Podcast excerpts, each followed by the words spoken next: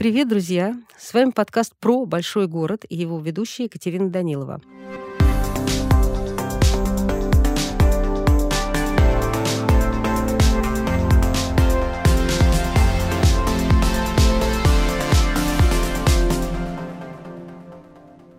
Тема у нас сегодня, ух, какая горячая.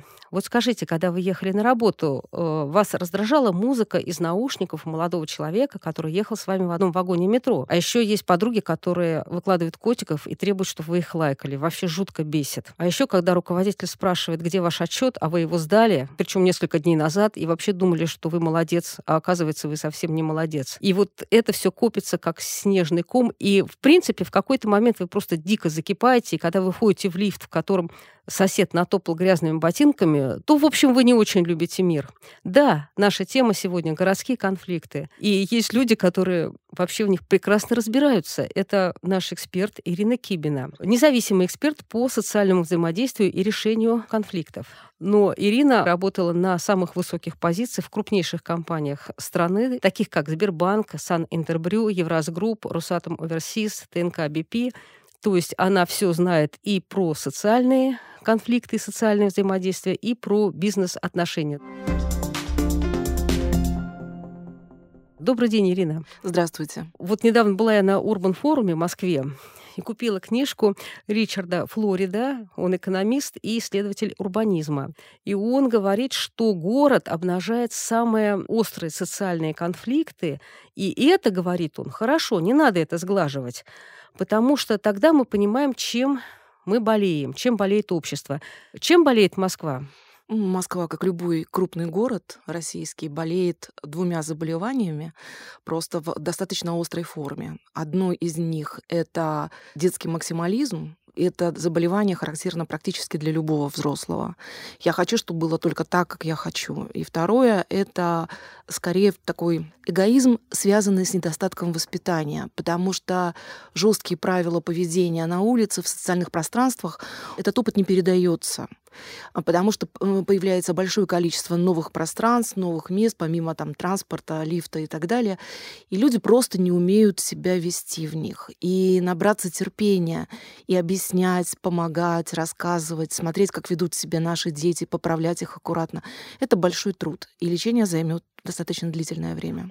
Скажите, а конфликты в мегаполисе, они отличаются чем-то вот от тех стычек, которые происходят между людьми в небольших городах, в средних городах? Вот есть какие-то, сказать, что это вот конфликт мегаполиса? Есть. Дело в том, что в городах средних, а особенно городах с населением примерно двести тысяч человек, там достаточно близкие связи строятся между людьми, потому что в основном люди знакомы друг с другом, ну, если не напрямую, то через два, через три рукопожатия, а то и степени родства то обязательно. Все всех знают. Все всех знают. А в Москве можно прожить десять лет в одном подъезде и не знать никого из соседей. Это не значит, что ты действительно этих людей не можешь знать из-за того, что ты с ними не взаимодействуешь. Нет желания это делать, нет э, привычки это делать, и есть большое желание желание чувствовать себя как бы в своем коконе, потому что в своем коконе я сам могу навести порядок, а выйдя наружу, я должен с какими-то другими непонятными людьми, с другой культурой пытаться о чем-то договориться, а мне не нравится, я не хочу это делать. Но мы же защищаем себя таким образом, потому что сама городская среда с дикими скоростями, с огромными потоками людей, с таким вот нашим рваным ритмом, в котором мы живем, она вообще нелегкая. Поэтому мы защищаем, да, мы защищаем себя таким коконом. Ну, если мы считаем, что она нелегкая, она и будет нелегкой.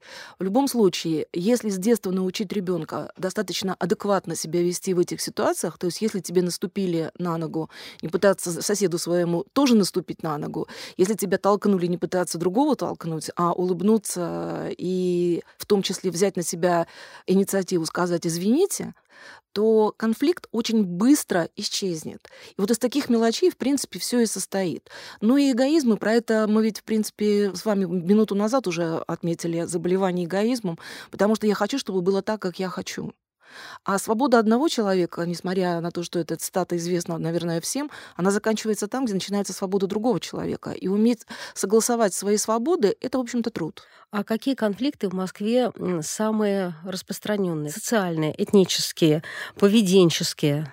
Ну, они все социальные, потому что социальные — это не в смысле социалки как помощи тем, кто нуждается, а социальные — это когда два человека и больше. Если люди относятся особенно к разным сообществам, то часто бывает, что они не умеют друг с другом взаимодействовать.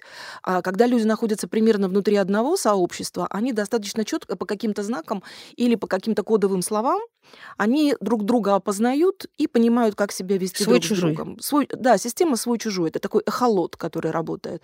Сигналы передаются через одежду, через какие-то фразы, через какие-то жесты, язык тела и так далее. И люди очень хорошо подсознательно отделяют своих от чужих. И если это свой, то обычно со своим люди знают, что ожидать. А чужим не знают, и из-за этого заранее готовы на какие-то защитные действия. А чужих, в кавычках, в Москве много. Ну да, в Москве ну, совсем много, потому что таких сообществ, которые можно, вот, знаете, э, по какому-то принципу нарезать, э, мы с вами можем просто их э, до бесконечности, эти сообщества, определять. А мы можем сказать, что городской конфликт чем-то похож, может быть, даже на эпидемию, потому что если начинается какая-то перепалка, то любой из нас, даже не участвуя в ней, он э, выходит из того же вагона метро, он несет в себе раздражение, которым поделились э, соседи, и он еще какое-то время думает, и те люди, которые тоже ехали, они тоже с этим уезжают. Вот имеет ли вот конфликтность, э, городская конфликтность, такой вот эпидемиологическую, что ли, заряд? Вы абсолютно правы. Любые негативные чувства и любые негативные эмоции, любой негатив, который, с которым мы сталкиваемся, и мы его принимаем лично, он очень заразен. Если мы не умеем внутри себя тушить вот эти эмоции, то мы легко его передаем дальше. Самое простое средство для того, чтобы потушить эти эмоции, сделать десять глубоких вдохов-выдохов. Ну, об этом мы немножко позже поговорим. А сейчас о том, что Москва действительно это не только город огромного количества свобод, но и город офисов. Можно ли говорить о какой-то особой конфликтности офисной среды? Вот мы знаем, что есть такие руководители, и их на самом деле очень много, которые поддерживают очень жесткую ситуацию в коллективе, э, поддерживают такие, мягко говоря, людоедские отношения. Они считают, что это людей стимулирует. Ну и люди с этим живут, работают и несут домой. У каждого человека есть тот предел, дальше которого его организм, его эмоциональная система, его химическая фабрика, баланс торможения, возбуждения не работает. Вот есть предел у каждого человека. И за, дальше, выходя постоянно за этот предел, то есть человек наносит прежде всего себе очень большой ущерб, своей нервной системе, своему здоровью и так далее. И это как раз и есть проблема больших городов. Кажется, что вот я сейчас вот с этой работы перейду на другую, и меня никто не знает, и жизнь будет другая и новая, и если что, я легко исчезну из этого поля. Ничего подобного. Из своего поля не исчезнешь. Такие руководители бывают, и таких руководителей, особенно в кризисных ситуациях, становится все больше и больше. Опять-таки, это неумение управлять своей системой возбуждения торможения. А раз человек не умеет собой управлять, он пытается каким-то образом привести себя в порядок тем, что скинуть эмоции на других. Здесь надо, конечно, очень внимательно выбирать и понимать, до какого уровня стресс человек как работник готов нести, и где это уже выше, чем он, она могут это нести, и выбирать работу не потому, сколько за нее платят, а как долго и с каким удовольствием вы сможете эту работу выполнять. Но мы же можем потренировать, так сказать, свое это чувство, свое чувство адаптивности к неприятностям. Ну, во-первых, с детства надо тренировать. Действительно, надо учить детей, прежде всего, справляться с неприятностями. Жизнь никогда не будет э, идти только по правилам конкретного человека. Всегда будут какие-то компромиссы, будут ситуации, когда надо уступать, где-то, наоборот, надо быть настойчивым и добиваться своего. Своего. То есть тренироваться надо? Тренироваться надо с самого рождения, да. И вот не забыть вот эти правила, потому что когда-то, я помню, мне бабушка говорила, прежде чем сказать какое-нибудь слово, ты языком-то кружочка несколько, во рту несколько кружочков-то сделай. Ну, отличный лайфхак. Да, потом говори. И на самом деле проходит какое-то там три-пять секунд, и уже не хочется отвечать симметрично. А то же самое с дыханием. Вот, особенно, когда человек очень сильно расстраивается, здесь два момента. Надо понять, как, что человеку поможет. Одному человеку помогает гипервентиляция, то есть делать вдохи-выдохи, а другому помогает... То есть когда он рассержен, когда да, его обидели. Да. А с другой стороны, есть люди, которых это может быть э, предвестником панической атаки, такому человеку надо сделать десять вдохов-выдохов хотя бы в закрытые ладони в свои. И такому человеку надо повысить уровень как раз углекислого газа в крови. И надо попробовать, что помогает лучше. Потому что кому-то помогает кислород, кому-то помогает углекислый газ. А в кино показывают, что надо водичку попить. Водичку попить – это все равно, что продышаться, это взять себе время. Все-таки, да, вот представляем, что мы себя так вот тренируем и приучаем к руководителю, такому жесткому руководителю, который не всегда вежлив. Действительно, иногда это терпение заканчивается, но бывает и другая практика. Есть ли коллективы, в которых, например, приглашаются специалисты и используются технологии для снятия вот этого э, отрицательной заряженности? Все больше и больше компаний и организаций в Москве приглашают профессионалов для того, чтобы научить людей справляться с повышенным уровнем стресса. Кто помогает? Обычно это профессиональные психологи. Вот именно профессиональные психологи умеют помочь человеку справиться со стрессом, хотя есть и достаточно простые инструменты. Ну вот, например, один совет, который когда-то я услышала от профессионала, это когда ты в большом коллективе, ты понимаешь, что тебе никто не поможет, и тебе не к кому обратиться за помощью в кризисной ситуации. То. Во-первых, представь, что это все не вечно, ты всегда можешь, ты не крепостной человек, ты можешь встать и уйти.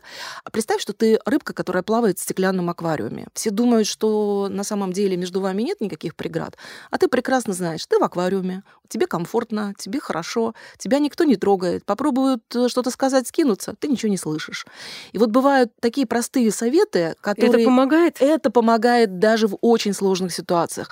Вот эту технологию я пробовала на совещаниях. Когда-то вот эта простая технология открыла мне понимание того, что можно научиться управлять своим уровнем стресса. То есть можно выживать в сволочном коллективе? Абсолютно можно. Потому что, понимаете, можно быть испачканным только личной грязью. Вот эта эмоциональная грязь, если она не твоя, и ты прекрасно понимаешь, что ты свободный человек, и в крайнем случае ты можешь встать и уйти, мы все можем встать и уйти. Тогда, в принципе, ко всему относишься гораздо легче. Ну, а если рыбка в аквариуме, то, может быть, даже еще и желания можешь выполнять. Свои, по крайней мере. Вот вы, наверное, тоже такое видели, что когда кто-то себя ведет некрасиво, другие снимают его на мобильный телефон и потом это выкладывают. Это бывает и на работе, и бывает, и, например, на парковках, на автомобильных, когда два хозяина машины не могут найти общий язык. Как вы относитесь вот к этим историям, когда это выкладывается в сеть? Потому что народ возбуждается, начинает ставить лайки, сыпятся комментарии, от которых становится просто страшно. Вот вы, как конфликтолог, это явление как э, расцениваете? Здесь три, три момента. Первый. Плохая информация распространяется гораздо быстрее, чем хорошая. Если мы выложим какой-то негативный ролик, то он гораздо скорее станет вирусным и популярным, по крайней мере, его посмотрит большее количество людей, чем какой-то ролик, где люди ведут себя достойно и хорошо. Это инстинкт самосохранения. Мы стараемся обращать внимание на плохое, чтобы для себя сделать выводы какие-то. Так построен организм. Но в данной ситуации есть еще два момента. Пункт номер два. Каждый незрелый человек хочет быть знаменитым. Как раз это уровень зрелости внутренней человеческой, и я хочу быть знаменитым или не хочу. Ну, люди, которые самодостаточные, нормально собой управляющие, для них ничего не выкладывают. В основном, да. То есть, когда человек что-то выкладывает, первый момент — это «я хочу стать знаменитым, я выложил этот ролик, поэтому быстро смотрите, быстро лайкайте и пишите, и немедленно отмечайте меня желательно, или везде авторство мое». Это второй. И третий момент — это, это как выкладывать э, скрины переписки. Потому что то, что ты видишь, это как э, в основном как общение между тобой и какой-то ситуацией, которая есть.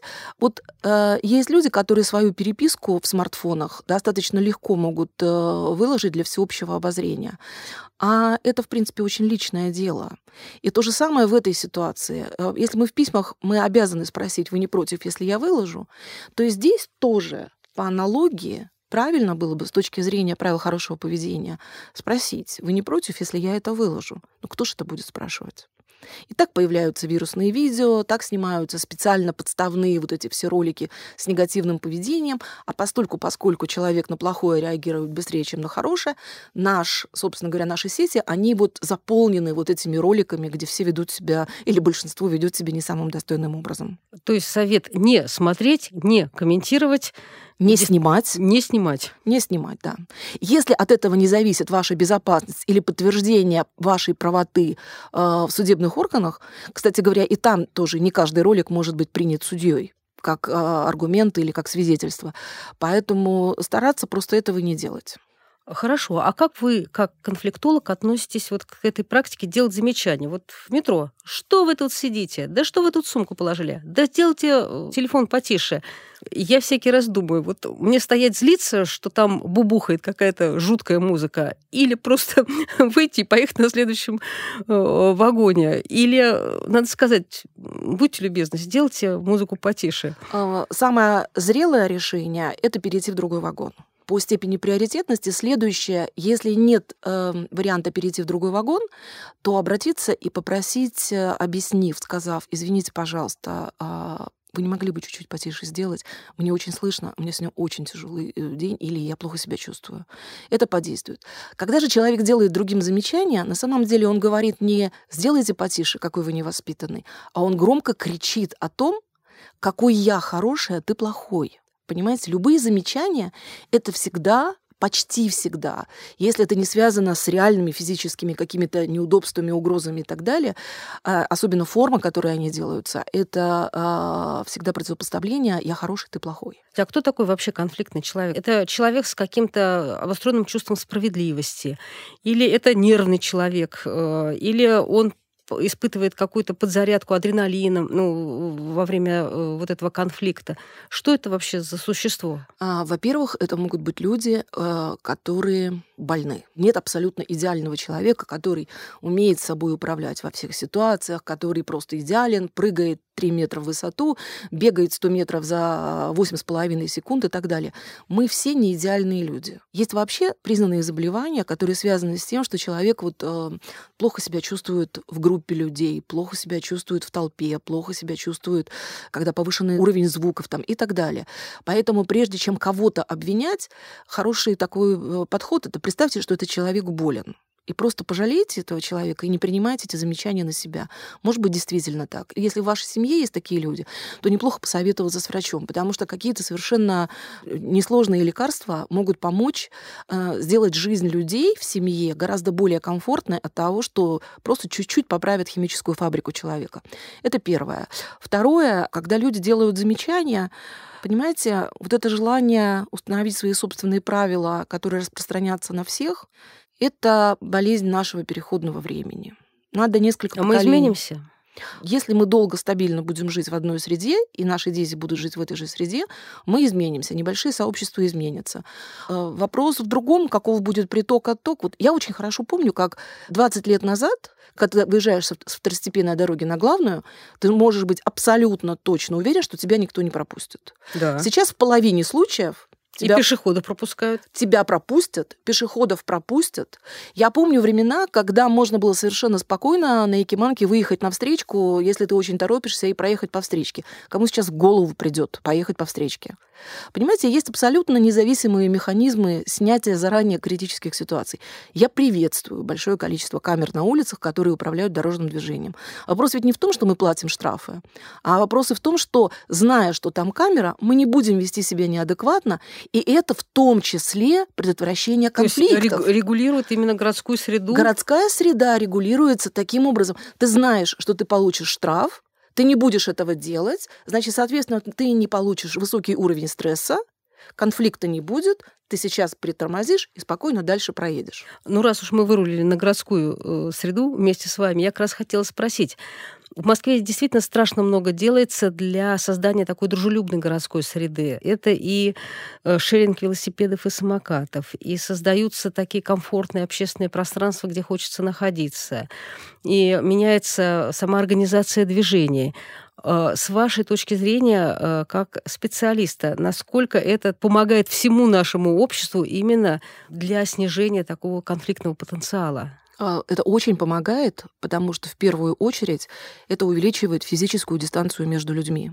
Мы сейчас не берем общественный транспорт, который является отдельной проблемой. Я, например, люблю ездить за рулем только потому, что это позволяет мне в том числе сохранять мою дистанцию, мой мир, вот тот, который мне нравится. Но вместе с тем, при нормальном, чистом автомобиле я с удовольствием поеду на такси, и для меня это не составляет никакой сложности. Потому что, ну вот, к огромному сожалению, я, плохо, я сама плохо переношу толпу. Поэтому я даже редко хожу на какие-то большие массовые мероприятия. Для меня толпа – проблема. Я таких людей очень, тоже очень понимаю. Широкие тротуары – это возможность не сталкиваться. Большое количество кафе – это возможность найти себе место, где ты можешь посидеть, не толкаясь плечами, сидя за соседним столиком, где невозможно протиснуться между столами.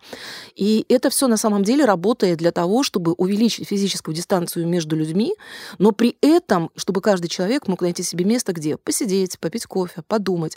Мне очень нравится смотреть, как кафе люди... Может быть, это не очень хорошо для бизнеса кафе, но когда люди берут с собой компьютеры, переносят свои рабочие места в другую обстановку, переключаются, пьют кофе, перекусывают, с кем-то разговаривают. И это позволяет делать общую среду более гармоничной. Известно, что вы всегда советуете правила «да», «да», «нет». Да, «хорошо», «хорошо», «плохо», «хорошо». Вот, э, да, я сейчас поясню слушателям. При э, ситуации, когда вспыхивает конфликт, и вы хотите как-то его разрулить, речь идет о том, как себя в этой ситуации вести. Значит, «да», «да», «нет», «да». Предлагается такая азбука Морзе, но... В ситуации города все происходит страшно стремительно. Это вы на рабочем месте можете такую вот интригу провернуть, э, такую диспозицию выстроить, а тут оно вспыхнуло, громыхнуло, э, пронеслось мимо, и вы стоите с плохим настроением, и сейчас вы пойдете с ним на работу и поделитесь тоже своими коллегами. А, ну, наверное, для начала я поясню. Да-да, нет-да. Это принцип э, сэндвича, когда ты хочешь кого-то из коллег э, или из подчиненных пожурить, э, приглашать на разговор, найди два повода, за которые надо человека похвалить, потом один повод разобрать, который был негативным, и из него вывести какие-то, сделать какие-то выводы, и четвертый опять похвалить. Вот да-да, нет-да, если это такой э, политический э, мем, который очень хорошо приживается здесь, объясняя, как а правильно можно на секундочку, я просто ага. вспомню журналистской практики, как наш редактор возвращал заметки. Он вызывал автора и говорил: ты написал потрясающий текст, но дальше все остальное. Прекрасно. Вот именно так и надо. У меня есть мой инструмент. Я стараюсь, когда возникает какая-то конфликтная ситуация, найти повод, причем такой бронебойный, правильный, правдивый, сделать человеку комплимент. То есть я попадаю, например, я попадаю в аварию. Да? У меня была такая... В день счастья мы попали, направляясь на мероприятие, посвященное Дню счастья, обе участницы, мы зацепили друг друга автомобилями. И вы знаете, когда приехали инспекторы ГАИ, они сначала: девушки, смотреть надо. Строго, да. Да. А вы знаете, они были на самом деле настолько приятные внешне, что мы тут же, мы не удержались, сделали им комплименты. Но эти комплименты были правдой. И вы знаете, весь разговор абсолютно изменился. Они нам помогли, быстро разобрались. А потом, чем меня тронул этот э, инспектор, он смотрит на страховку автомобиля, кто вписан в страховку, и говорит: вы в курсе, что у вашей дочери завтра день рождения? Вы знаете, я подумала, вот насколько этот человек обращает внимание на все. На какие-то моменты, на какие-то... Э, я ему сказала, не дочь, а невестка, естественно, в курсе. Но я говорю, такая невестка больше, чем дочь. И вы знаете, это было каким-то таким моментом, с которым я теперь ассоциирую... Э, вот я смотрю на каждого э, инспектора, дорожного инспектора, и думаю, какое количество вариантов вот тот парень мог просчитать, какое количество всего он мог отметить в этот момент, насколько он профессионален, как быстро он справился с той ситуацией, как они нам помогли. И вот с тех пор у меня внутреннее э, отношение, например, к нашим московским, как мы раньше говорили, гаишникам, у меня оно прекрасное, потому что ребята чудесные. То есть начинаем всегда с хорошего. Да, если даже хочется что-то плохое, давайте попробуем как-то сначала обратиться за помощью к человеку. Люди, которые чувствуют себя сильными, любят помогать. И плюс еще, помимо того, чтобы попросить о помощи, сделать комплимент. А вот если все-таки вы чувствуете, что вот вы вот, ну вот закипаете, вот сейчас вот что-то такое-то случится, как бабушка говорила, Сделать несколько поворотов? Да, по языком внутри рта повертеть, десять вдохов-выдохов или в ладошки, или так. Попить воды. Это все перерывчики, небольшие перерывы, которые просто разобьют нашу волну эмоций. Ну, можно попробовать отойти, где-то побыть в одиночестве, в уединении, вернее. Побыть в уединении, где-то побыть, подумать. Если вы знаете, что у вас процесс торможения вашей нервной системы, это процесс длительный, ну, тогда просто при себе носить какое-то легкое успокоительное. Вот, вот, про успокоительное, да, учитывая вполне нервную ситуацию, в которой многие из нас живут, там на работе много дел, дома свои хлопоты, и там и детские уроки, и мамино здоровье, и там все, все что угодно, да. Огромное количество моих знакомых сидят на антидепрессантах. Вот как к этому мне относитесь? Очень не, мне очень не нравится фраза «сидят на антидепрессантах», ну, мы потому все так что говорим, да? В этом нет ничего плохого. В этом нет отдельно ничего хорошего, если требовать, что каждый человек должен быть идеален. Понимаете, мы созданы для того, чтобы ходить пешком с определенной скоростью, но мы ездим на машинах, и мы ускоряем себя. Мы созданы для того, чтобы жить, вот там, видимо, в одноэтажных... Э... Виллах. Хорошо, виллах, да, из тростника, например. Да, природа-то нас создавала определенным, эволюция нас создавала определенным образом, а мы живем на там, пятидесятых этажах и говорим, как же так, мы боимся там высоты или еще какие-то моменты. Боимся? Боимся. Поэтому человек так быстро не эволюционирует, как эволюционирует мир вокруг человека. Поэтому обратиться к врачу, подобрать правильное лекарство, какое-то время этим лекарством попользоваться. Это совсем в этом нет ничего страшного. Как когда-то, когда я много летала, постоянно меняла часовые пояса, замечательный доктор, который всегда старалась прописывать как можно меньше лекарств, она мне сказала: запомни, таблетка от бессонницы гораздо лучше, чем те последствия, которые для твоего организма будут нанесены бессонни... реальной бессонницей. Поэтому таблетка снотворного лучше, чем бессонница. Правильно подобранное лекарство лучше, чем до состояния длительного стресса. То есть наша психика, она не успевает за сегодняшним днем. Абсолютно, поэтому мы ей должны помогать. Успевает. Скажите, почему нам не нравится пять километров в час? Мы хотим там девяносто, покупаем автомобили и двигаемся. А здесь, когда наш организм не успевает за нами, эволюция не успевает вносить изменения в организм, мы считаем, что мы должны справиться сами. Но это же ненормально. Ну, мы же немножко раньше поговорили о том, что мы себя тренируем, понижаем или повышаем вот эту вот планочку нашего терпения. Ну, вы знаете, я могу вам сказать честно, что до какого-то... Пока я многих вещей не знала, я была очень нетерпеливым, совсем категоричным человеком. Может быть, и сейчас другие люди скажут, что это не лучше. Но, по крайней мере, я могу сказать точно, что работа над собой, она просто не должна прекращаться. Просто надо понимать, что и мы не идеальны, мир не идеален, но и лично мы тоже далеко не всегда ведем себя так, как надо. И поэтому с пониманием относиться к другим людям, найти повод сделать комплимент, обратиться за помощью, улыбнуться, это никогда не помешает. А что еще мы можем сделать для того, чтобы мир рядом с нами хотя бы стал лучше? Ну, что-то сделать ручками. Знаете, лидерство — это не «делай, как я сказал», а это собственными руками постоянно что-то делать для того, чтобы мир вокруг становился комфортнее, красивее. В наших подъездах появились консьержи, да, за последние двадцать лет. Они и раньше были, но сейчас практически везде они есть. И вот кто-то из консьержей просто сидит, например, на своем рабочем месте, вяжет, да, там, посмотрит, кто прошел, и дальше сидит. А кто-то за это время там цветы возле подъезда посадит, там еще что-то сделает, перила протрет, при том, что это в должностные обязанности не входит. Вот я всегда сравниваю таких, и вот думаю, эти люди, они есть настоящие лидеры, которые бросают вызов статусу кво, сложившемуся порядку вещей. Они каждый день просто так. Просто так делают чуть-чуть больше хорошего, чем, в принципе, от них требуется по должностным обязанностям. Вот делать чуть-чуть больше хорошего — это, как, знаете, так вот немножко сделать жизнь приятнее, теплее, такой, немножко как блёсток добавить жизни. Вот по чуть-чуть, по чуть-чуть, и со временем мы увидим, какая большая разница будет. С другой стороны, зайдем. Есть ли какая-то польза от этих конфликтов?